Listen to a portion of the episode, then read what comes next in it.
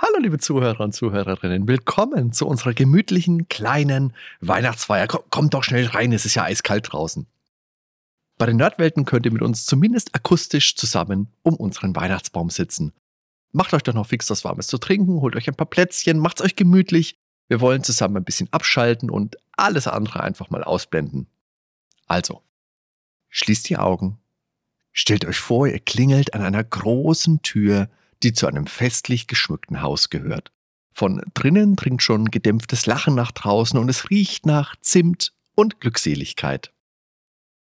Nach einer kurzen Weile öffnet der Daniel euch die Tür. Er hat eine schicke Weihnachtsmütze mit Amiga-Logo auf und bringt euch zu uns ins Wohnzimmer. Vorbei am Ben, der gerade seine Heimorgel aufbaut und das Terranigma-Liederbuch vor sich im Notenständer aufgebahrt hat. In der Mitte des Zimmers vor dem wärmenden Kamin steht unser prächtig geschmückter Baum und drumherum sitzen lauter nette Menschen, die für euch eine kleine Geschichte mitgebracht haben. Alles dreht sich um das Thema Weihnachten und oder Gaming und sind kurze Einzelbeiträge. Das kennt ihr vielleicht schon, denn wir feiern ja bereits zum dritten Mal Weihnachten mit den Nerds. Und falls nicht, dann ist das auch nicht so schlimm, denn die alten Episoden findet ihr in den Show Notes auf unserer wunderschönen Homepage www.nerdweltenpodcast.com. Dieses Jahr sind neben Ben, Daniel und mir natürlich auch wieder ein paar liebe Freunde und Wegbegleiter mit dabei, denn was wäre Weihnachten ohne sie? Der Kevin Arnold vom Bucketheads Podcast, den ihr in unserer Rebel Assault Folge hören konntet, ist dabei. Der Steffen Anton, der auch dieses Jahr wieder unsere Hörerfragen moderiert hat der Christian Rode, der schon lange ein Freund hinter den Kulissen ist und ja da hinten, da sitzt ja auch der Gunnar Lott vertieft in die Weihnachtsgeschichte. Wir lassen jetzt einen nach dem anderen seine ganz persönliche Weihnachtsgeschichte vortragen und hängen sie dann im Anschluss wie eine Christbaumkugel an unseren Baum, damit er am Ende hell und bunt in die Weihnacht strahlt. In den Show Notes dieser Episode findet ihr die Reihenfolge bei so vielen Stimmen kann man ja schon mal leicht die Übersicht verlieren. Und dann nehme ich jetzt als erstes mal dem Kevin seinen Apfel-Ingwer-Tee aus der Hand, damit er direkt loslegen kann. Ich wünsche euch ganz viel Spaß und wir hören uns dann am Ende wieder.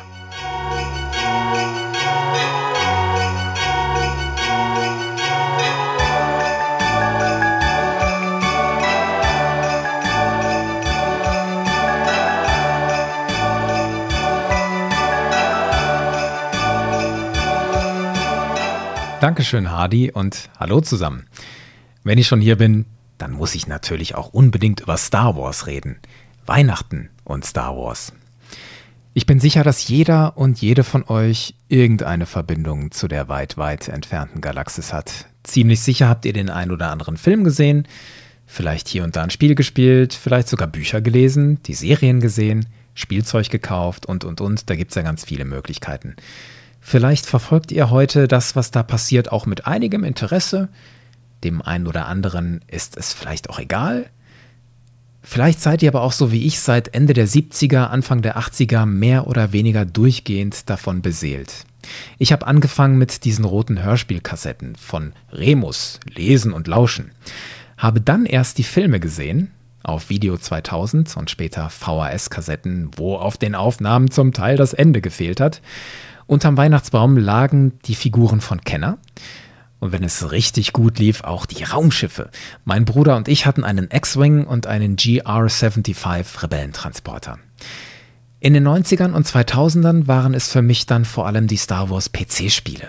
Von X-Wing über Dark Forces, Jedi Knight, Republic Commando, Knights of the Old Republic, bis hin zu ja auch The Force Unleashed und die Battlefront-Teile natürlich und so weiter. In den jüngsten Jahren gab es vor allem rund um Weihnachten immer große Star Wars Film- oder Serienereignisse. Dieses Jahr startet The Book of Boba Fett, die Serie über den gleichnamigen Kopfgeldjäger. Letztes Jahr, Ende 2020, ging die zweite Staffel der Serie The Mandalorian rund um Weihnachten mit einem emotionalen Finale zu Ende. Die erste Staffel von Mandalorian endete ziemlich genau ein Jahr davor und rund um dieses Weihnachten 2019 lief auch Episode 9 im Kino.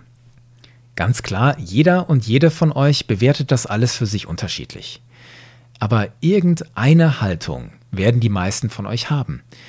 Denn Star Wars hat mit Weihnachten eine wichtige Sache gemein. Ja, es gibt drumherum viel Kommerz. Aber vor allem, es berührt tiefe und fundamentale Themen und Emotionen. Wie Hoffnung, Familie, Zusammenhalt. Und es geht auch um den Umgang mit negativen Gefühlen, Enttäuschung, Sorgen, Furcht. So wie es an den Weihnachtstagen eher wenig Tageslicht gibt und viel nächtliche Dunkelheit, gibt es auch in Star Wars tonnenweise sprichwörtliche Dunkelheit. Der junge Anakin Skywalker ist noch voller Begeisterung, Freundlichkeit und Güte. Der sitzt da in seinem Naboo Starfighter und ruft Juhu. Oder er bringt sich für seine Schülerin Ahsoka Tano selbstlos in Gefahr. Doch seine Furcht und wie er dann damit umgeht, machen aus Anakin Skywalker schließlich Darth Vader, der dann vor einer Gruppe angsterfüllter Jünglinge steht und sein Lichtschwert einschaltet. Solche mörderischen Taten gibt es haufenweise. Legendäre Sith Lords löschen ganze Planeten aus. Das Imperium ermordet Milliarden von Wesen. Die erste Ordnung reißt Kinder aus ihren Familien und macht sie zu Soldatinnen. Aber am Ende geht es in Star Wars immer um Familie, Beziehungen, Verbindungen und Hoffnung. Luke Skywalker glaubt daran, dass in seinem Vater Darth Vader noch Gutes steckt. Und der Glaube seines Sohnes bringt Darth Vader am Ende dazu, wieder Anakin Skywalker zu werden und seinen bösen Meister, den Imperator Palpatine, diesen Todessternschacht runterzuschmeißen. Die fundamentale Botschaft. Versuche in jeder Situation neu der bestmögliche Mensch zu sein. Wenn es darauf ankommt, Mann, triff gefälligst die richtigen Entscheidungen. Das sind die fundamentalen Ideen, die George Lucas wichtig waren und die auch im heutigen Star Wars der Ära Disney-Lucasfilm sorgfältig gepflegt werden. Das ist meine Wahrnehmung. Das ist, was zumindest mich immer wieder anspricht. Verbunden damit, wie Star Wars eingepackt ist, wie es gekleidet ist, mit X-Wings, Laserschwertern, fremden Planeten, kuriosen Aliens und Droiden und sich dabei auch bedient bei ganz verschiedenen Mythologien oder auch Filmgenres. Traditionen von Sergio Leone-Western, Samurai-Film von Akira Kurosawa und Science-Fiction-Klassikern wie Commando Cody und Flash Gordon, weil George Lucas das einfach geil fand. Im Laufe der Jahre wurden bei Star Wars immer neue kreative Köpfe an den Steuerknüppel gesetzt und sie konnten dann ihre Ideen umsetzen. Zuletzt waren das unter anderem J.J. Abrams mit Episode 7 und 9, Ryan Johnston in Episode 8, Gareth Edwards in Rogue One, Dave Filoni, John Favreau, Deborah Chow, Bryce Dallas Howard. Die Liste wird immer länger, auch auf der musikalischen Ebene. Der traditionelle Musikmacher bei Star Wars, John Williams, wird ja in diesem Februar 90. Er hat schon lange Raum gegeben für Leute wie zunächst Kevin Keiner, inzwischen auch Ludwig Göransson. Diese ganzen MacherInnen kämpfen immer wieder um diese Balance. Wir probieren was Neues aus, aber wir arbeiten in Einklang mit dem, was George Lucas als Fundament gelegt hat, diesen Grundideen, diesen Themen. Vor allem, dass am Ende immer ein Stück Hoffnung stehen muss. Natürlich kann jetzt jemand kommen und sagen, da die letzten Jedi, das war nicht mein Film. Hat mir nicht angesprochen. Das ist natürlich komplett okay. Aber was in den letzten Jahren für mich schwierig war und für viele andere auch, ist, wie manche Leute ihr Missfallen immer wieder rausgeschrien haben. Vergleicht das mal mit so einem Weihnachtscafé.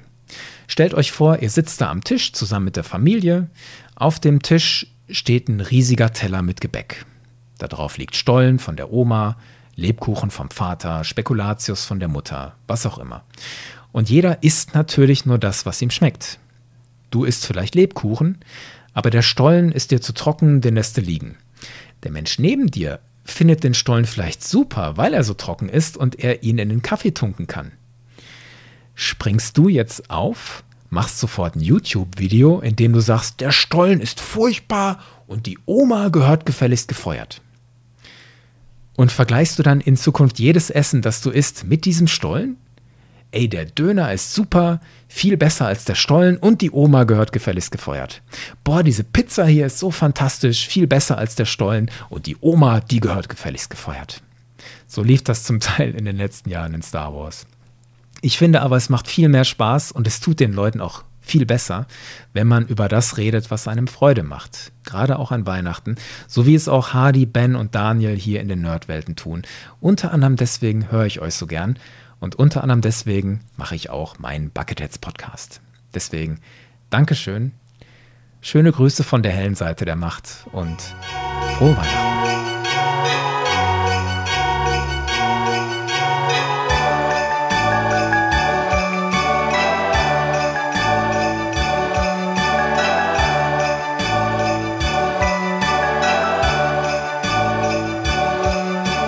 Wenn die Nachbarn Todd und Margot heißen, die bucklige Verwandtschaft wegen eines kleinen Nagers Eichhörnchenalarm ausruft und nach einiger Verzögerung 25.000 importierte italienische Glühlichter das Stromkraftwerk an die Leistungsgrenze bringen, dann ist klar, das wird eine schöne Bescherung. So heißt der Weihnachtsklassiker aus den späten 80ern mit Chevy Chase in seiner Paraderolle als Clark Griswold, der in just diesem Jahr das größte und beste Weihnachtsfest aller Zeiten auf die Beine stellen will. Dazu gräbt er mangels Säge einen überdimensionierten Nadelbaum fürs Wohnzimmer aus, umwickelt das komplette Haus mit den eingangs erwähnten Glühbirnen, lädt die älteren Generationen ein und sorgt für heilloses Chaos.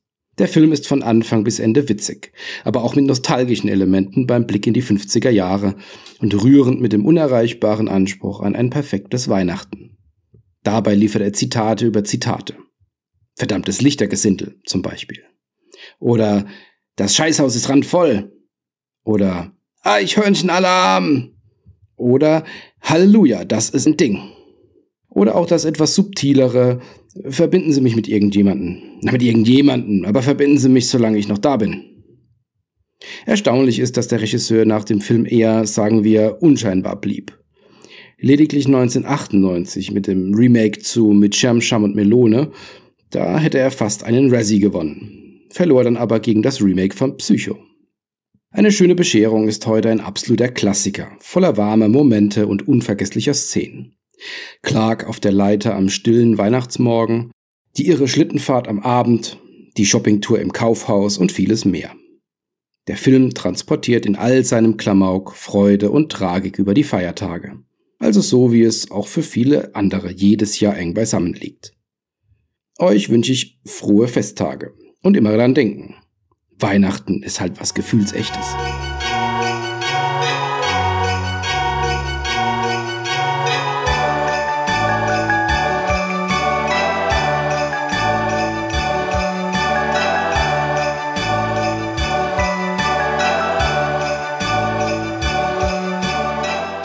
Ja, hallo zusammen. Ich wünsche allen Hörern von, vom Nerdwelten Podcast ein schönes Weihnachtsfest und äh, frohe Weihnachten gehen natürlich auch an das Team von Nerdwelten. Ja, ich bin der Steffen. Ihr kennt mich vielleicht von den Hörerfragen, die ich äh, dieses und letztes Jahr bereits moderieren durfte und vielleicht kennt mich der ein oder andere auch von meiner Seite Nerdstuff und Nostalgia und auch als Redakteur äh, des Return Magazins.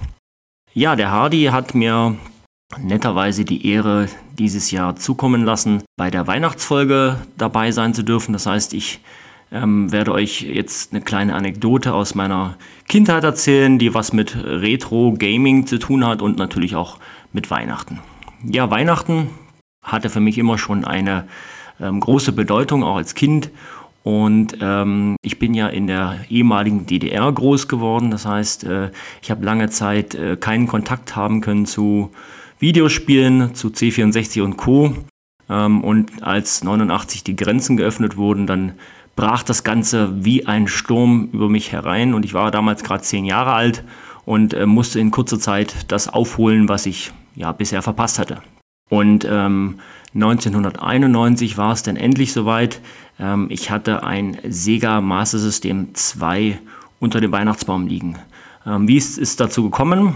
Ich kannte das, äh, die Konsole schon vorher von einem Freund, der sie schon länger hatte, der sie schon ein halbes Jahr, Jahr bei sich zu Hause stehen hatte und bin jeden Freitag zu ihm gegangen, habe da Alex Kidd gespielt, Alex Kidd in Miracle World und verschiedene andere Spiele und habe mich einfach verliebt in das System und bin deshalb auch kein Nintendo-Anhänger ähm, geworden, sondern ein Sega-Anhänger schon frühzeitig.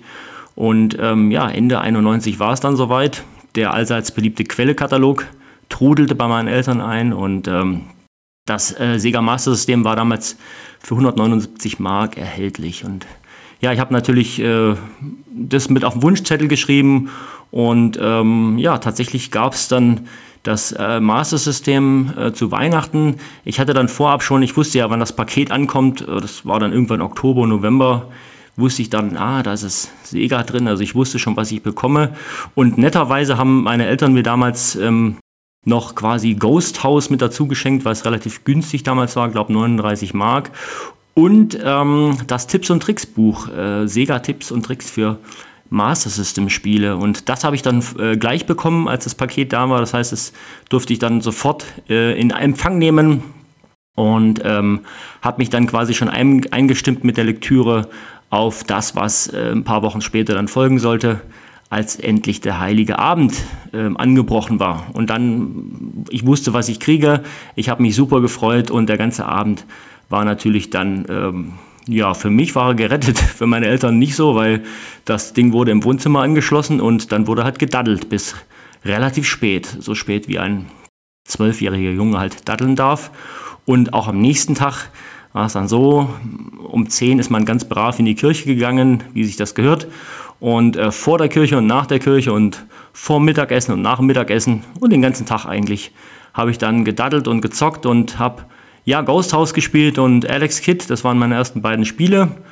Und ähm, dann folgten noch einige weitere Spiele natürlich, klar, im Laufe der nächsten Jahre, bis dann irgendwann mal der PC bei mir Einzug hielt, der 486er, 94. Aber bis dahin ich, war ich wirklich Sega Master System Anhänger und ähm, habe das auch heute noch, habe es natürlich nicht weggeworfen und in den letzten Jahren sogar ja meine Sammlung noch erweitert und habe das eigentlich auch wieder entdeckt für mich und spiele es auch regelmäßig. Also es ist auf jeden Fall eine schöne Erinnerung, äh, die ich natürlich immer mit Weihnachten verbinden werde. Und ähm, ich habe das auch so ein bisschen als Tradition für mich, dass ich einfach an Heiligabend oder an, am ersten Weihnachtstag ähm, die Konsole auspacke und wie in alten Zeiten Ghost House und Alex Kidd spiele. In diesem Sinne wünsche ich euch allen ein frohes Weihnachtsfest nochmal und man hört und sieht sich sicherlich. Tschüss!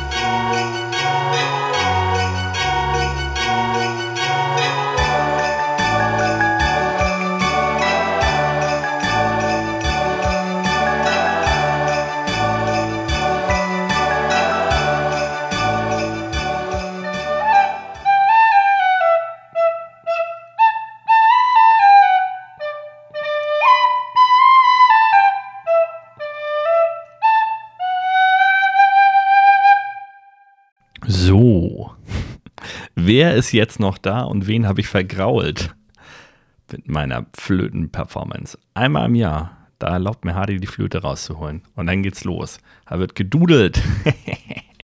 und es weihnachtet hier wieder mal. Und wie immer, wie jedes Jahr, fällt mir auch dieses Jahr nichts Spezielles ein, außer euch mit anderen musikalischen Ergüssen noch zuzuhauen. Ich musste tatsächlich an James Horner denken, einer meiner Lieblingskomponisten, unter anderem wegen Titanic, jetzt oute ich mich, ja, ich finde Titanic ist ein toller Film mit einem noch tolleren Soundtrack, der sich ja auch viel zum Erfolg damals beigetragen hat. Und James Horner ist ja auf jeden Fall auch viel zu jung verstorben. Er ist nur zwei Jahre älter als mein Vater, das heißt 1953 geboren und 2015 ist er halt beim tragischen Flugzeugabsturz, allerdings war er ganz alleine in diesem Flugzeug, weil er Hobbyflieger war und da ist er dann ums Leben gekommen, ist nämlich abgestürzt mit seiner Maschine. Anscheinend ähm, war das eine Kombination von ja, Schmerzmitteln und anderen Medikamenten, ähm, die sich dann da wohl nicht vertragen haben. Ja, dann muss er ja wohl das Bewusstsein verloren haben und äh, war nicht mehr fähig, die Maschine zu fliegen. Schade, weil er ja nicht nur Titanic gemacht hat, sondern eben auch den großartigen Soundtrack zum Beispiel zu Braveheart. Oder, jetzt kommen wir nämlich zum Thema, für die Feivel-Reihe, also Feivel der Mauswanderer und Feivel im Wilden Westen. Und das verbinde ich dann doch irgendwie auch mit Weihnachten, weil so traditionelle Zeichentrickfilme, die kommen einfach in der Weihnachtszeit am besten zur Geltung, finde ich. Wenn im Winter, wenn es draußen kalt ist, dann hockt man drinnen, guckt sich solche schönen Filme an. Ja, und da möchte ich euch jetzt auch eine eigene Interpretation geben. Und zwar habe ich auf dem Piano das Stück Dreams to Dream aus Fievel im Wilden Westen oder Fievel Goes West, wie es auf Englisch heißt, eingespielt. Nicht perfekt, aber ich habe mir Mühe gegeben. Ich bin auch kein perfekter Pianospieler. Also, lehnt euch zurück und entspannt mal ein bisschen. So, und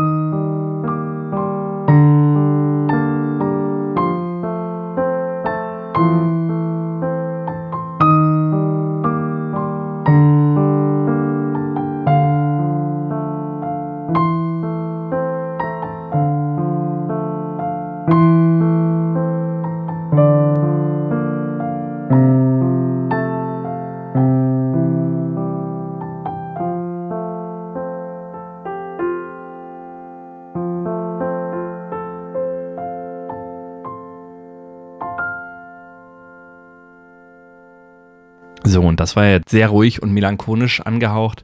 Jetzt wir zum krassen Gegenteil, damit ihr alle wieder wach werdet.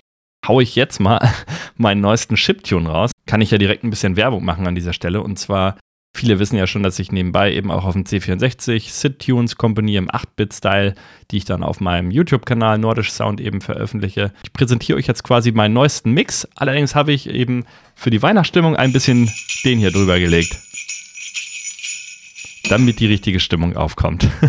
Ist also eine Special Weihnachtsversion vom Storm Eagle Theme aus Mega Man X. Viel Spaß damit.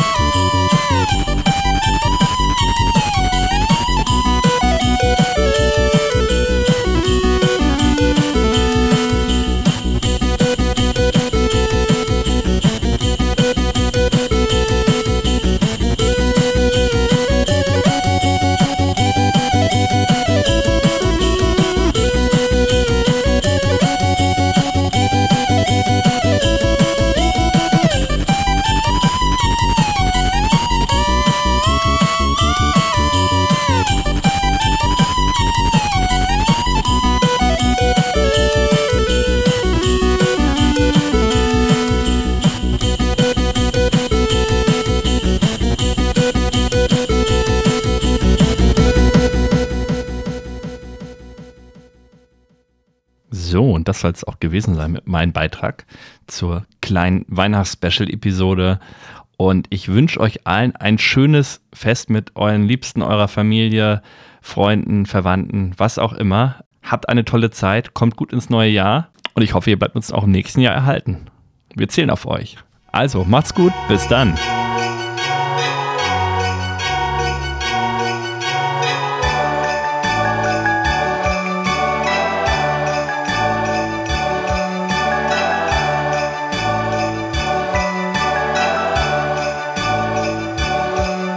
Liebe Nerds und hallo an alle, die gerade zuhören. Der Adi hat mich gefragt, ob ich eine kleine Geschichte oder eine kleine Erinnerung zum Thema Weihnachten und Gaming einsprechen möchte. Das mache ich natürlich gerne. Ich hatte überlegt, welches Computerspiel eigentlich einen Weihnachtsbezug hatte und mir fiel dabei irgendwie als erstes Christmas Lemmings ein, das Anfang der 90er Jahre erschien und den niedlichen kleinen selbstmordgefährdeten Nagern Weihnachtsmannkostüme verpasste und sie grafisch und akustisch in ein Weihnachtsszenario steckte. Einen ersten Entwurf dieses Textes hatte ich dazu schon geschrieben und dann lag die neue Return-Zeitschrift in meinem Briefkasten, inklusive eines kleinen schönen Artikels von Joachim Hesse oder Onkel Jo zu eben diesen Christmas Lemmings. Mist. Mein Text las ich dann irgendwie wie eine schlechte Kopie dieses Artikels und über Plagiate stolpern, das überlasse ich dann doch anderen Leuten. Stattdessen eine persönlichere Erinnerung. Zeitlich etwas vor den Lemmings-Spielen, im Herbst 1990, erschien in Deutschland nämlich auch Nintendos Game Boy. Und der stand damals ganz oben auf meinem Wunschzettel und kurze Zeit später dann auch tatsächlich ganz unten, unterm Weihnachtsbaum. Damals war ich 14 und ich kann mich heute überhaupt nicht mehr daran erinnern, was ich mir ansonsten gewünscht hatte. Oder ob überhaupt irgendetwas anderes auf meinem Wunschzettel stand. Ich wollte einfach nur diese kleine graue Kiste haben. Der Gameboy war meine erste Handheld-Konsole. Und er hatte an diesem Weihnachtsabend auch zwei ganz große Vorteile für mich. Ich habe nämlich nur wenige Tage nach Weihnachten Geburtstag. Und jeder, bei dem das auch so ist, der kennt diesen einen berühmten Satz, wenn man ein teureres Geschenk bekommen hat. Das ist aber für Weihnachten und Geburtstag zusammen. Ja. Ich meine, ich weiß durchaus, dass meine Eltern nicht viel Geld hatten und teurere Geschenke für uns Kinder waren für unsere Eltern schwierig oder schlicht nicht möglich. Das ist mir bewusst und ich will ja auch gar nicht undankbar wirken. Aber seien wir mal ehrlich, hätten wir nicht kurz nach Weihnachten Geburtstag, sondern irgendwann im Sommer, hätten wir dann wirklich auch dieses oder jenes Weihnachtsgeschenk als Kombigeschenk überreicht bekommen? Hm? Ich glaube, wir wurden da manchmal ganz schön auf den Arm genommen. Den Gameboy, der verglichen mit anderer Gaming-Hardware zum Glück recht günstig war, hatten meine Eltern aber nicht als Kombigeschenk überreicht. Stattdessen gab es zum Geburtstag dann sogar noch mit Super Mario Land ein weiteres Spiel, das dann quasi monatelang im Wechsel mit Tetris gespielt wurde, bis die Batterien mal wieder leer waren. Der andere Vorteil betraf die Abendgestaltung. Zu Weihnachten gab es ein paar Regeln bei uns. Zum Beispiel saß die Familie halt am Weihnachtsabend im Wohnzimmer zusammen. Das heißt, wir Kinder konnten nicht einfach nach der Bescherung auf unser Zimmer verschwinden. Und das Fernsehprogramm war auch immer gleich. Bis zum Nachmittag war der Fernseher aus und abends, wenn alle so langsam satt und müde waren, dann haben wir meist noch zusammen einen Film geguckt. Eine stationäre Konsole hätte ich den lieben langen Abend vermutlich nur anschmachten können. Denn mit der hätte ich mich nicht einfach auf unser Kinderzimmer verkrümeln können und auch der Wohnzimmerfernseher wäre wohl zumindest noch eine Weile tabu gewesen. Mit dem Gameboy war das kein Problem. Ich habe die Batterien eingelegt und mich auf unser Sofa gesetzt. Auf die äußerste Kante unseres Sofas. Eigentlich saß ich auf der Armlehne. Weil daneben nämlich in einer Ecke unser Telefontisch stand mit einem kabelgebundenen Telefon, dicken Telefonbüchern und einer kleinen hellen Lampe. Und eben jene Lampe wurde an diesem Abend das wichtigste Möbelstück für mich. Es ist mir heute völlig unbegreiflich, wie der Game Boy mit einem derart schlechten Display und ohne Hintergrundbeleuchtung so ein großer Erfolg werden konnte. Und noch mehr wundere ich mich darüber, dass wir Mit-40er heute nicht alle halb blind sind, weil wir uns die Augen an dem Ding verdorben haben. Aber damals war der Game Boy mit seinen 50 Shades of Grey, ähm, eigentlich konnte das Display nur 4 Shades of Green darstellen, der war eine Offenbarung für mich. Ich habe an diesem Weihnachtsabend viele Runden Tetris gespielt. Zunächst alleine, Später dann auch mit Freunden gegeneinander via Linkkabel.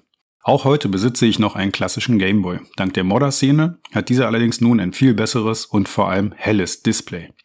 Ich habe auch noch einige Spiele in meiner Sammlung, aber wenn ich einfach mal 10 Minuten mit dem Gameboy spielen will, greife ich noch immer meist zu Tetris oder Super Mario Land. Und dabei erinnere ich mich gerne zurück an die Anfänge mit dem Gerät und eben an das besagte Weihnachtsfest, an dem ich den Gameboy auspacken durfte. Weil zu Weihnachten nun mal auch Geschenke gehören, habe ich noch eine Kleinigkeit für euch, die ich sogar in dieser Podcast-Aufnahme überreichen kann. Ist euch bewusst, dass selbst ganz kleine, unscheinbare Geräusche wohlige Gefühle und schöne Erinnerungen hervorrufen können? Lasst das jedoch einfach mal auf euch wirken und beobachtet, welche Erinnerung dieses Geräusch bei euch auslöst. Ich wünsche euch und euren Zuhörern ein frohes Fest und dass ihr die Weihnachtstage mit den Menschen verbringen könnt, die euch ganz besonders am Herzen liegen. Und ich bedanke mich bei euch, lieber Hardy, lieber Ben, lieber Dan, für die viele Zeit und das Engagement, das ihr in euren Podcast steckt. Also, macht's gut, lasst euch nicht ärgern und bleibt verspielt. Ciao, euer Chris.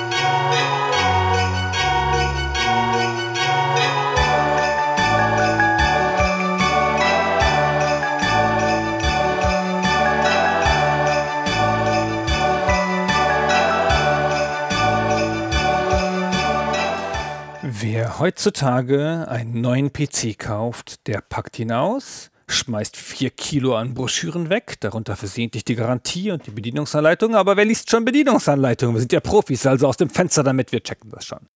Man schaltet an, wundert sich über die erstaunliche Hochstartgeschwindigkeit eines frischen, noch unvermüllten Windows und denkt vielleicht schon mit mildem Schauer daran, dass sich in etwa zwei Wochen in den schlecht durchbluteten tieferen Schichten des Betriebssystems so viel Datenschlamm gebildet haben wird, dass man nach dem Anschalten auch getrost erstmal die Katzen füttern, die Freundin anrufen oder die Gebrüder Karamassow lesen kann. Dann schiebt man derlei defetistische Gedanken beiseite, schaut nach der vorinstallierten Bloatware, klickt ein bisschen rum, versucht vielleicht mutig eine Internetverbindung herzustellen und so weiter und so weiter. Schon schön das alles. Als ich meinen ersten PC auspackte, es war Weihnachten 1986, da war es ein C64. Und somit eigentlich gar kein offizieller PC, sondern nur ein Heimcomputer, obwohl das eigentlich eine blödsinnige Unterscheidung ist. Aber egal, damals war ja eh alles ganz anders. Da gab es keine intuitive Oberfläche, da gab es nur diesen kryptischen blauen Eingabebildschirm. Und nichts war zu sehen von all den tollen Sachen, die das Ding können sollte. Ich hatte extra meinem Vater erzählt, dass diese neumodische Maschine mir toll bei den Hausaufgaben helfen kann. Diese bestechende Argumentationslinie hatte mir ein Schulfreund nahegelegt. Ging aber nicht. Keine Ahnung, wie man das hätte machen sollen. Was hätten das Ding mit den Hausaufgaben machen sollen? Sinn bekam das alles erst, als ich per Datasette die ersten Spiele laufen lassen konnte. Und tatsächlich habe ich meinen besten Freund Marco am Vorführ C64 des örtlichen Quelleladens kennengelernt, wo die Holzmindener Dorfjugend ihre ersten Gehversuche mit Raubkopien unternahm und zu hunderten Spiele getauscht hat. Und die Chose mit den Spielen hat dann logisch und nur mit nur wenigen Umwegen zu meinem heutigen Beruf als Podcaster geführt, aber naja. Was mich daran erinnert, dass ich vor Jahren in einem Vorstellungsgespräch einem hoffnungsvollen jungen Redakteur bei GameStar also ein junger Redakteur ins B war es natürlich nur, mal gesagt habe, ich würde für diesen Beruf schon Spielekenntnis bis zurück zum C64 erwarten. Worauf er mich angeschaut hat, als sei ich ein besonders lernschwaches Kind und mich in ruhigem, aber bestimmten Tonfall darauf hingewiesen hat, dass es ja wohl N64 heißen müsse. Naja, Mai, schwamm drüber. Ich wünsche auch im Namen des Teams von Stay Forever, dem Nerdwelten-Podcast und seinen Hörern frohe Weihnachten. Auf ein tolles Jahr 2022. Bleibt wie ihr seid.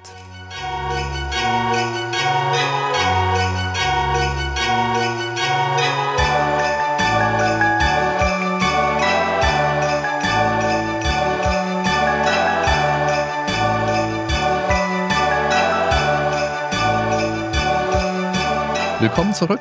Bevor wir euch jetzt endgültig in die Weihnachtszeit entlassen, möchte ich noch den traditionellen abschließenden Beitrag unserer Nerdwelten Weihnachtsfeier mit euch teilen. Für mich ist Weihnachten ja auch immer ein bisschen das Fest der Rückbesinnung. Wir kamen in meiner Kindheit und auch später immer wieder in der großen Familienrunde zusammen und die ist, so ist nun leider der Lauf der Dinge, langsam immer kleiner geworden. Auf der anderen Seite kamen aber natürlich auch neue Familienmitglieder dazu. Und dadurch ändern sich selbstredend einige Dinge. Das Haus meiner Großeltern ist mittlerweile verkauft und das war für mich nicht nur ein sehr zentraler Ort meiner Kindheit, sondern ganz speziell auch zur Weihnachtszeit. Ich habe gern den Samstag bei meinen Großeltern verbracht. Da waren meist auch Onkel und Tante und wir haben nachmittags Fußball zusammengeschaut oder haben mit dem C64 gespielt, Actionfilme geschaut, die mir meine Eltern natürlich niemals gezeigt hätten. Da hängen sehr viele Erinnerungen für mich dran. Im letzten Jahr habe ich ja einen recht emotionalen Nachruf an meine Großmutter an diese Stelle gepackt. Dieses Jahr möchte ich kurz diese Weihnachtsstimmung im Haus meiner Großeltern mütterlicherseits zelebrieren. Und ganz speziell verbinde ich das auch mit einem Spiel, das ich zu ebenso einer Festlichkeit geschenkt bekommen habe. Traditionell fanden wir uns am ersten Weihnachtsfeiertag bei den Großeltern in Verzöchern ein und meine Oma war eben eine typische Oma, wie man sie aus dem Bilderbuch kennt, herzlich, liebenswert und hat natürlich oft und gern die Familie zum Essen eingeladen und dann auch, wenn es unterm Jahr war, nur nuancenweise weniger aufwendig gekocht wie an Weihnachten. Da gab es dann Klöße mit und ohne Semmelbrösel, Nudeln, Braten, Rouladen, mit und ohne Gemüsefüllung, verschiedene Soßen, weil es mag ja nicht jeder alles und da muss Mann bzw. Großmutter ja vorbereitet sein. Der Ablauf war dann immer ankommen und schon mal vorsichtig ins Wohnzimmer spitzen, wo der Weihnachtsbaum steht und die Lage peilen und dann an den großen Tisch ins Esszimmer. Vorher natürlich noch geholfen, Soßenschüsseln und Tabletts mit Essen aus der Küche zu tragen, dann das gemeinsame Essen, miteinander sprechen, wundern, wie viel Cayennepfeffer der Onkel sich wieder aufs Essen knallt und dann, nach dem halbgegessenen Salat, doch mal langsam anfangen, ungeduldig zu werden die hohe Kunst der Tischkultur einfach. Das Miteinander. Das war das Schöne. Und wie meine Großmutter eine typische Bilderbuchoma war, so waren natürlich auch Großvater, Onkel und Tante vom selben Schlag. Und als solche waren sie besonders darauf bedacht, den Kindern eben die Sachen zu schenken, ja, die die Eltern vielleicht nicht unbedingt gutheißen würden. Das hieß Barbies für die Schwester und noch mehr Videospiele für mich. Meine Eltern betrachten, finde ich das heute rückblickend auch besonders amüsant, wie sich die Rollen im Laufe der Zeit gewandelt haben. Das ist wohl aber auch ein ganz natürlicher Prozess, dass eben meine Eltern, die früher immer ein bisschen skeptischer waren, heute dann doch eher die Rolle der Großeltern perfekt ausfüllen und ich jetzt halt dann natürlich auch die Elternrolle mit erfülle. Im Wohnzimmer stand dann, wie gesagt, immer ein Weihnachtsbaum. Mein Opa war großer Fan von Ramschläden, Gruschläden, wie er immer gesagt hat. Und in eben einem solchen hatte er auch mal einen Plastik-Weihnachtsbaum erstanden. Und der stand dann eben neben der Couch und war mit einem hohen Wall aus Geschenken zugebaut. Bisschen kitschig geschmückt und natürlich eine Krippe davor. Manchmal hat dann meine Schwester noch ein schiefes Weihnachtslied auf der Flöte vorgetragen und ich habe eins auf dem Keyboard gespielt. Und dann ging's aber endlich ans Auspacken.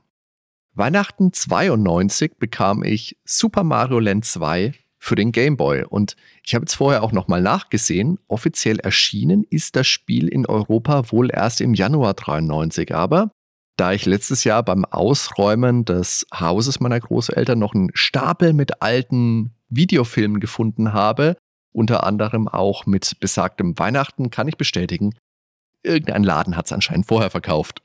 Durch dieses Video ist dieses Weihnachten aber dadurch ein ganz spezielles Fest, das ich nochmal fast greifen kann und das noch einmal heute verklungene Stimmen an einen Ort zurückbringt, den es so nicht mehr gibt.